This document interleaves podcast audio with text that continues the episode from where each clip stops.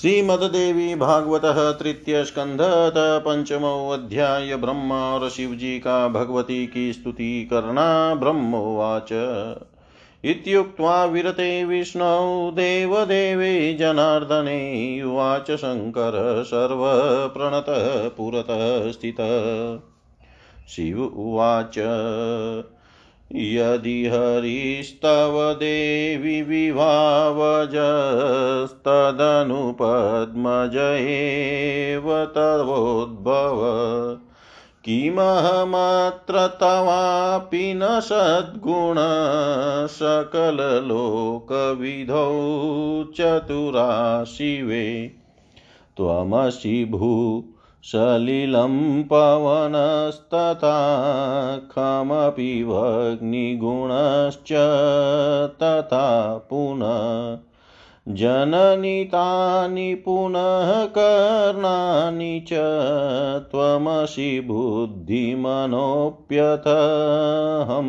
कृति न च विदन्ति वदन्ति च ये अन्यथा हरिहराजकृतं निखिलं जगत् तव कृतास्त्रय एव सदेवते विरचयन्ति जगतसचराचरम् अवनिवायुखवग्निजलादिभिः सविषयै सगुणैश्च जगद्भवेत् यदि तदा कथमद्य च तत्स्फुटं प्रभवतीति तवाम्बकलामृते भवसि सर्वमिदं सचराचरं त्वमज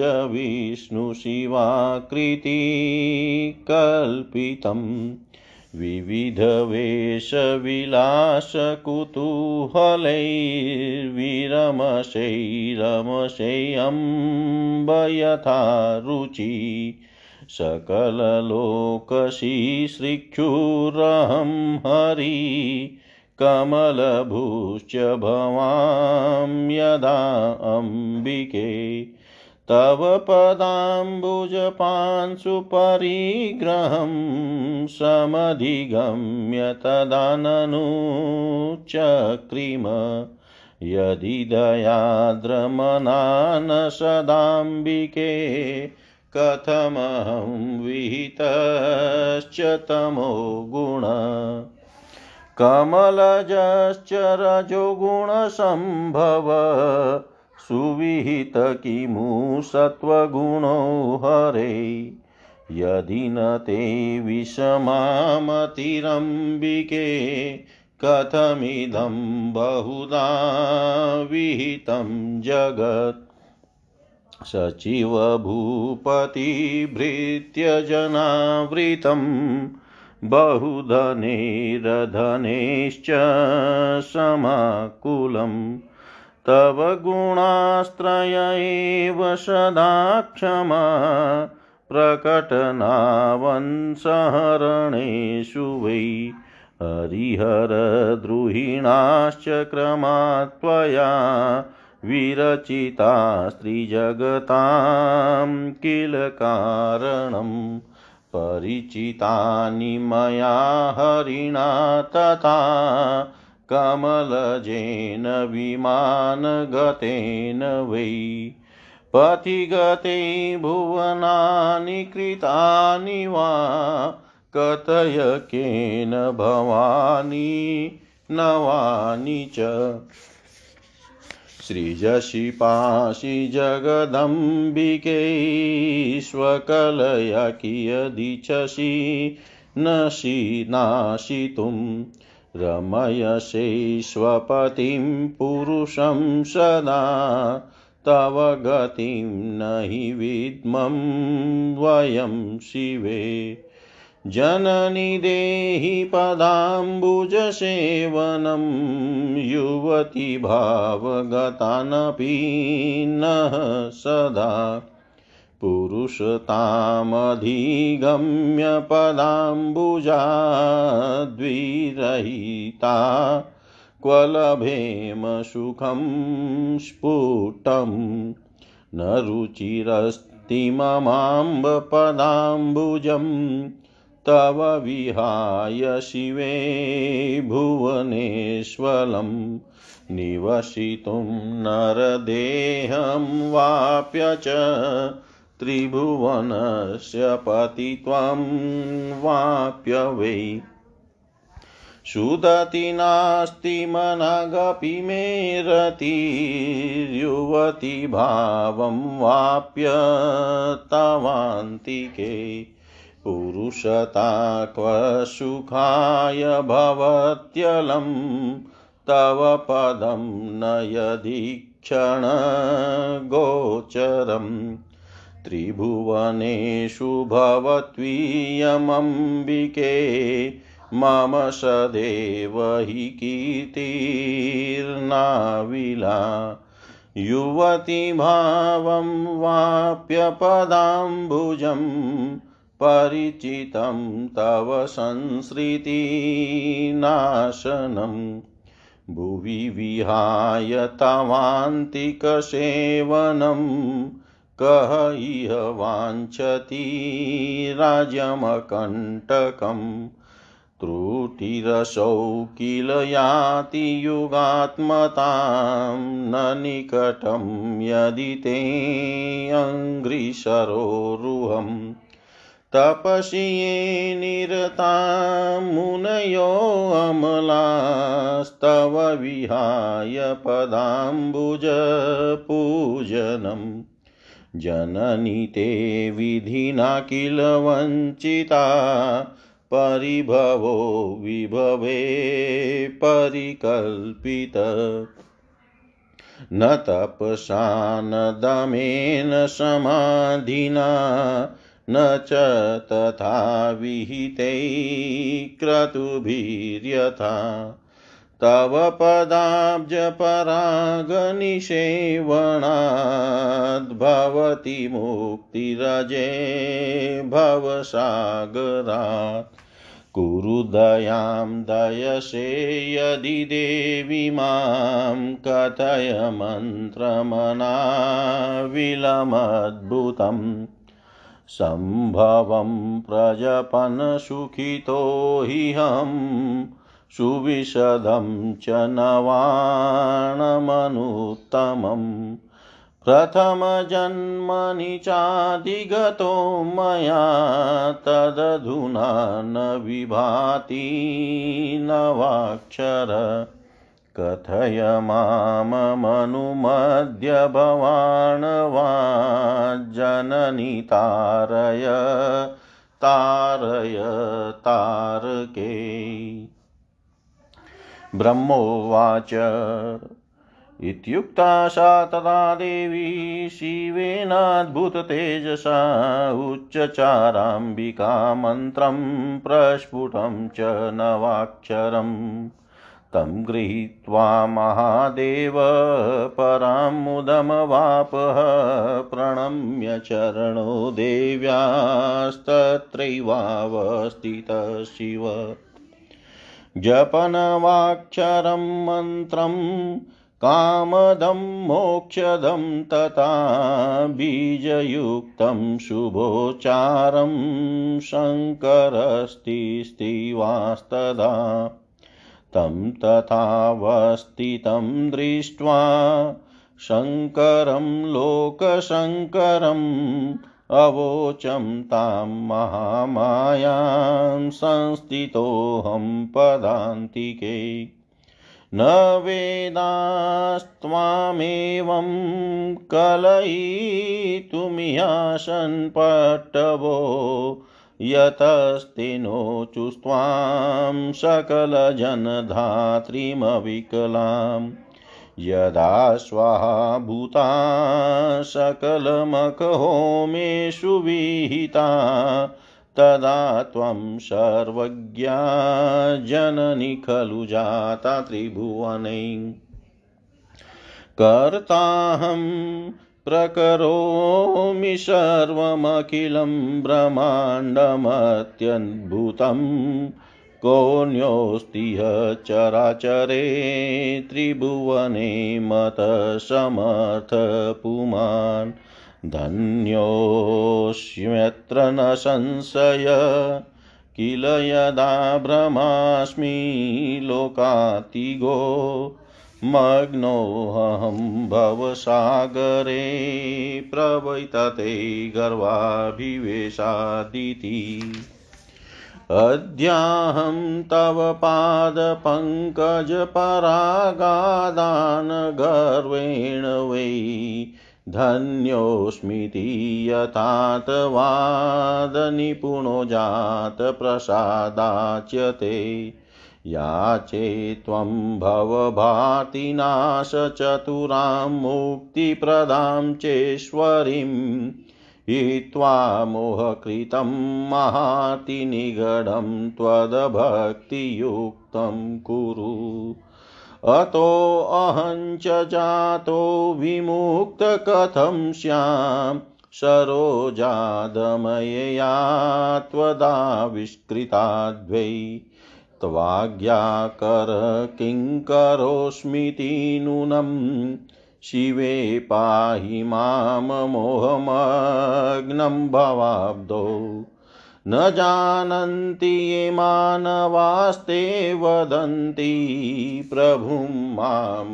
तवाद्यं चरित्रं पवित्रम् यन्ति हते याजका स्वर्गकामा न ते ते प्रभावं विदन्त्येव कामम् त्वया निर्मितोऽहं विदित्वे विहारं विकर्तुं चतुर्धा विदायादि सर्गम् अहं वेद्मि कोऽन्यो विवेदादि मायै क्षमस्वापराधं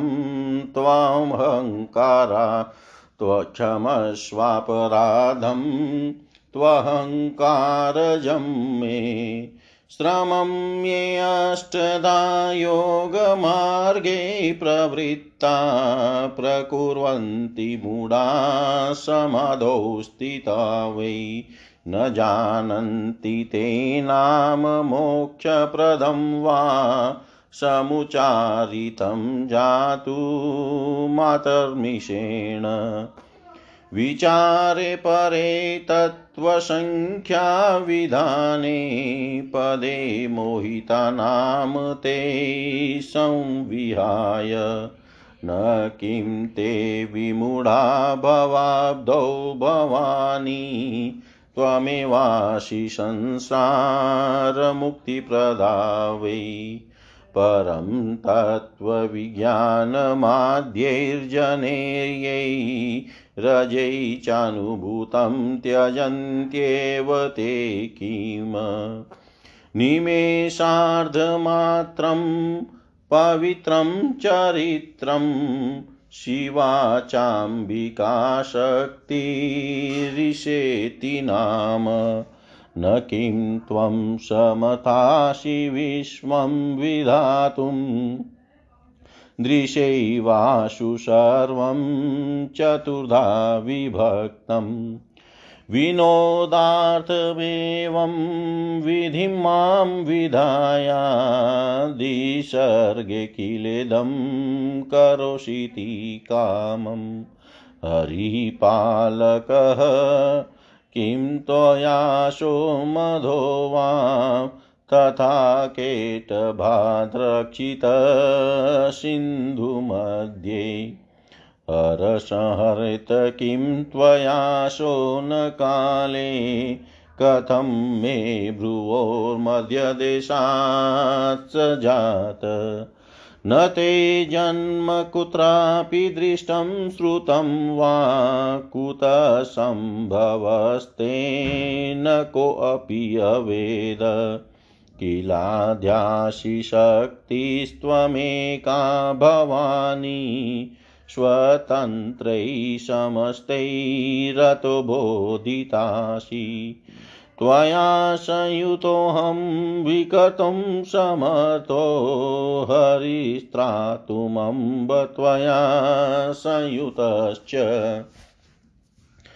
रसं प्रहर्तुं त्वयैवेहयुक्त क्षमानाद्य सर्वे त्वया विप्रयुक्ता यताहं हरि शंकरः किं तथान्ये न जाता न सन्ति हनो वा भविष्यन् न मुयन्ति के अस्मिस्त्ववात्यन्तचित्रे विनोदे विवादास्पदे अल्पाशयानाम् अकर्तां गुणस्पष्ट एवाद्य देवो निरीहो अनुपाधि सदेवाकलश्च तथापि स्वरस्ते वितीर्णं विनोदं सुसंपश्यतीत्याहुरेवं विधिज्ञा दृष्टादृष्टविभेदे अस्मिन् प्राकत्वतो वै पुमान् पर नान्यकोऽपि तृतीयोऽस्ति प्रमेयेषु विचारिते न मिथ्यावेदवाक्यं वै कल्पनीयं कदाचन विरोधोऽयं मयात्यन्तं हृदये तु विशङ्कित एकमेवाद्वितीयं यद् ब्रह्मवेदा वदन्ति वै सा किं त्वं वाप्यसो वा किं सन्देहं विनिवर्तय निःसंशयं न मे चेत प्रभवत्य विशंकितं द्वित्वे कत्वविचारे अस्मिन् मग्नं चूलकं मनः स्वमुखेनापि सन्देहं चेतुमहर्षि मामकं पुण्ययोगाच मे प्राप्ता संगतिस्तव पादयो पुमानसि त्वं स्त्री वासि वद विस्तरतो मम ज्ञात्वाहं परमां शक्तिं मुक्तः स्यां भवसागरात् ज्ञात्वाहं परमां शक्तिं मुक्तः स्यां भवसागरात्। ब्रह्मा जी बोले, हे नारद, इस प्रकार देव देव जनार्दन भगवान विष्णु के स्तुति कर लेने के उपरांत भगवान शिव शंकर विनीत भाव से देवी के सम्मुख स्थित होकर कहने लगे। शिव जी बोले, हे देवी, यदि भगवान विष्णु आपके प्रभाव से प्रादुर्भूत हुए तथा उनके बाद ब्रह्मा जी भी आपसे उत्पन्न हुए तो क्या मुझ तमोगुणी की आपसे उत्पत्ति नहीं हुई है? हे शिवे, आप तो समग्र लोक की रचना में चतुर हैं। पृथ्वी, जल, वायु, आकाश और अग्नि आप ही हैं। हे माता, आप ही इंद्रिय रूपिणी तथा आप ही बुद्धि, मन और अहंकार स्वरूपा हैं। ब्रह्मा, विष्णु और शंकर ने अखिल जगत की रचना की है। ऐसा जो लोग अन्यथा बोलते हैं वे कुछ भी नहीं जानते। आपने ही सदा से इन तीनों की सृष्टि की है। जो आपकी ही प्रेरणा से चराचर जगत का सृजन पालन संहार करते हैं। यदि पृथ्वी, वायु, आकाश, अग्नि, जल आदि महाभूतों के गुणों तथा विषयों से ही जगत का निर्माण संभव हो तो भी हे अम्ब, आपकी चिन्मयी कला के बिना वह कैसे व्यक्त हो सकता है? हे अम्ब, आपने ब्रह्मा, विष्णु और महेश द्वारा निर्मित संपूर्ण चराचर जगत को व्याप्त कर रखा है। आप अनेक प्रकार के वेश धारण करके कुतूहल पूर्ण क्रीड़ाएं करती हुई यथेच विहार करती हैं और पुनः शांत भी हो जाती हैं। हे अम्बिके, जब मैं शिव, विष्णु और ब्रह्मा सृष्टि काल में इस ब्रह्मांड की रचना करने की इच्छा करते हैं, तब निश्चित ही आपके चरण कमलों का रजगण प्राप्त करके ही हम लोग अपने अपने कार्य करने में समर्थ होते हैं। हे अंबिके, यदि आप दयालु चित वाली न होती तो मैं तमोगुण युक्त, ब्रह्मा रजोगुण संपन्न और विष्णु सत्वगुण युक्त कैसे बनते? हे अंबिके, यदि आपकी वैविध्य पूर्ण बुद्धि न होती तो यह संसार इतना विविधता पूर्ण कैसे होता, जिसमें मंत्री, राजा, सेवक, धनी और निर्धन भरे पड़े हैं। इस ब्रह्मांड की सृष्टि, स्थिति और संहार करने में आपके तीनों गुण सतरजतम ही सर्वथा समर्थ हैं। फिर भी आपने हम ब्रह्मा, विष्णु और महेश को क्रमशः इन कार्यों को संपन्न करने के लिए तीनों लोकों को कारण रूप में उत्पन्न किया है। विमान में बैठा हुआ मैं, ब्रह्मा तथा विष्णु, हम लोग इस भुवनों से पूर्ण रूपेण परिचित हो गए हैं। हे भवानी, मार्ग में स्थित इन नवीन भुवनों को किसने बनाया, इसे आप बताएं। हे जगदम्बिके, आप अपनी कला से जगत की रचना तथा पालन करती है और जब चाहती है तब उसका संहार कर देती है। आप सदा अपने पति परम पुरुष को रमण कराती रहती है। हे शिवे, आपकी इस लीला को हम नहीं जान सकते। हे जननी, नारी भाव को प्राप्त हम लोगों को सदा अपने चरण कमलों की सेवा करने का अवसर दें, क्योंकि कालांतर में पुनः पुष्टत्व प्राप्त होने पर आपके चरण कमलों से पृथक रहकर हम लोगों को वह प्रत्यक्ष सुख कहाँ प्राप्त होगा। हे अम्ब, हे शिवे, आपके चरण कमलों को त्याग कर यह नरदेह प्राप्त करके तीनों लोकों का स्वामित्व प्राप्त करके भी समस्त लोकों में कहीं भी रहने की मेरी रुचि नहीं है। चाहे मुझे त्रिभुवन का स्वामित्व ही क्यों न मिल जाए। हे सुदती, आपके सानिध्य में स्त्री भाव को प्राप्त कर लेने पर अब पुरुष भाव में मेरी थोड़ी भी रुचि नहीं है, जिसे पाकर आपके चरणारविंद के दर्शन का सौभाग्य न मिले, वह पुरुषता कैसे सुख प्रदान कर सकती है। हे अंबिके, स्त्री का रूप पाकर मैं भवबंधन से मुक्त करने वाला आपके चरण कमलों से परिचित हो गया हूँ। आपकी कृपा से तीनों लोकों में मेरा सुयश स्थिर रहे। इस संसार में ऐसा कौन प्राणी होगा जो आपके सानिध्य का सेवन छोड़कर निष्कंटक राज्य करना चाहेगा, क्योंकि जिसे आपके चरण कमल का सानिध्य प्राप्त नहीं होता उसके लिए क्षणांश भी युग के समान प्रतीत होता है। हे जननी, जो शुद्ध चित्त वाले मुनि आपके चरण कमल की सेवा त्याग कर केवल तपश्चर्या में लगे रहते हैं, वे निश्चित रूप से विधाता के द्वारा ठगे गए हैं और अपनी हानि को ही लाभ समझते हैं। हे अजय, आपके पदारविंद के पराग की सेवा से जैसी मुक्ति संसार सागर से प्राप्त होती है, वैसी मुक्ति तपस्या, इंद्रिय दमन, समाधि तथा विभिन्न वेद विहित यज्ञों से भी नहीं होती। हे देवी, यदि आप मेरे प्रति दयालु हैं तो मुझ पर दया कीजिए और अपना निर्मल, अद्भुत, सर्वश्रेष्ठ एवं विशद नवाण मंत्र ओम ऐं लीं क्लीं चामुंडायै विच्चे ओम ऐं लीं क्लीं चामुंडायै विच्चे ओम ऐं लीं क्लीं चामुंडायै विच्चे ओम ऐं लीं क्लीं चामुंडायै विच्चे मुझे प्रदान कीजिए, जिससे उसका निरंतर जप करके मैं सर्वदा के लिए सुखी हो जाऊं।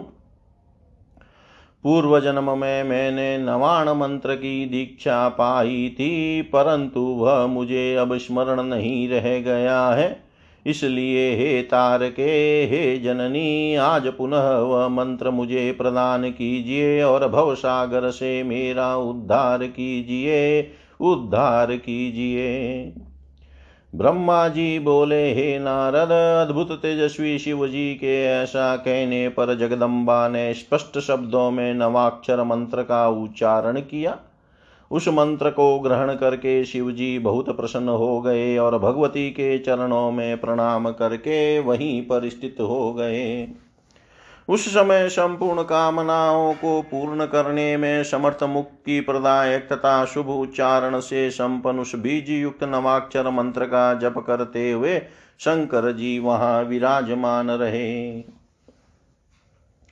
संसार का कल्याण करने वाले शिव जी को इस प्रकार बैठा देख कर मैं उन महामाया के चरणों के समीप बैठ गया और उनसे कहने लगा, हे जननी, वेद सभी लोगों को धारण करने वाली तथा सनातनी आप भगवती की कल्पना करने में अकुशल है, ऐसी बात नहीं है।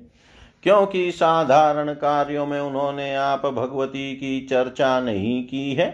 यदि वे आपको न जानते तो सभी यज्ञों तथा हवन कार्यों में आपको ही स्वाहा देवी के रूप में प्रतिष्ठित कैसे करते। इसलिए आप तीनों लोकों में सर्वज्ञा के रूप में विख्यात हुई। मैं सृष्टा हूँ, मैं अत्यंत अद्भुत संपूर्ण ब्रह्मांड का निर्माण करता हूँ। इस चराचर त्रिभुवन में मुझसे बढ़कर समर्थ दूसरा पुरुष कौन है। मैं निसंदेह धन्य हूँ, मैं लोकोत्तर ब्रह्मा हूँ। इस मिथ्याहंकार के कारण मैं सर्वदा इस विस्तृत संसार सागर में निमग्न रहता हूँ। तथापि आज आपके चरण कमलों के पराग प्राप्ति के गर्व से मैं वस्तुतः धन्य हो गया हूँ और आपकी कृपा से ही आज मैं यथा तथ्य के ज्ञान में निपुण हो गया हूँ। सांसारिक भय का नाश करने में दक्ष मुक्तिदायिनी आप परमेश्वरी से मैं यही प्रार्थना करता हूँ कि मोह निर्मित महादुखदायी भव बंधन से मुक्त करके आप मुझे अपनी भक्ति से समन्वित कीजिए। आपसे ही निर्मित अद्भुत कमल से मैं आविर्भूत हुआ हूँ और मैं आपका आज्ञाकारी सेवक हूँ, अतः मैं कैसे मुक्त हो सकूँगा। हे शिवे, इस भव सागर में पड़े हुए मुझ मोह मग्न की रक्षा कीजिए। इस संसार में जो लोग आपके सनातन पवित्र चरित्र को नहीं जानते वे लोग मुझे ही ईश्वर कहते हैं, और जो यज्ञकर्ता स्वर्ग की इच्छा से इंद्र आदि देवताओं का यजन करते हैं वे भी सर्वथा आपके प्रभाव को नहीं जानते। हे आदि माये, सर्वप्रथम सृष्टि को चार भागों में अंडज, स्वेदज, उद्भिज और पिंडज, जरायुज में विभक्त करने के लिए आपने मुझे ब्रह्मा के पद पर बैठाया, परंतु मैंने यह समझ लिया कि मैं ही सब कुछ जानता हूँ, दूसरा कौन जान सकता है। मेरे इस अहंकार जन्य अपराध को आप क्षमा कीजिए। जो लोग अष्टांग योग का आश्रय लेते हैं और समाधि लगाकर व्यर्थ श्रम करते हैं वे अज्ञानी हैं। हे माता, वे यह नहीं जानते कि किसी भी बहाने आपके नामोच्चारण मात्र से ही उन्हें मुक्ति प्राप्त हो सकती है। कुछ लोग सांख्यवादी तो आपके नाम का आश्रय छोड़कर विमोहित हो तत्वों की संख्या के फेर में पड़ जाते हैं। क्या वे इस भवसागर में मूर्ख नहीं है। हे भवानी, संसार में मुक्ति प्रदान करने वाली तो आप ही हैं। हे अजय, जिन विष्णु शिव आदि ने परम तत्व ज्ञान का अनुभव कर लिया है वे क्या आधे निमेष मात्र के लिए भी आपके पवित्र चरित्र तथा शिवा, अंबिका, शक्ति, ईश्वरी आदि नामों को विस्मृत करते हैं। क्या आप विश्व की रचना करने में समर्थ नहीं है। हे आदि सर्गे, आपके दृष्टि निक्षेप मात्र से ही यह संपूर्ण विश्व चार प्रकार के अंडज, स्वेदज, उद्भिज, पिंडज, जरायुज जीवों के रूप में शीघ्र ही विभक्त हुआ है। इस प्रकार मुझ ब्रह्मा की सृष्टि तो आप अपने मनोविनोद के लिए करके पुनः स्वतंत्र भाव से जो चाहती है वह करती है। महाप्रलय की स्थिति में यदि महासागर में आप मधु के टब से विष्णु की रक्षा न करती तो वे सृष्टि पालक कैसे बन पाते, और यदि आप सबके संहारक शिव का संहार न करती तो वो मेरे भ्रूमध्य से कैसे प्रकट होते। आपका जन्म कहाँ हुआ इसे न तो किसी ने देखा और न सुना, और कोई यह भी नहीं जान पाया कि आपकी उत्पत्ति कहाँ हुई। हे भवानी, एकमात्र आप ही आद्या शक्ति है, अतएव वेदों ने इसी रूप में आपका वर्णन किया है। हे अम्ब, आपकी ही शक्ति से प्रेरित होकर मैं सृष्टि करने में, विष्णु पालन करने में तथा शिव संहार करने में समर्थ होते हैं।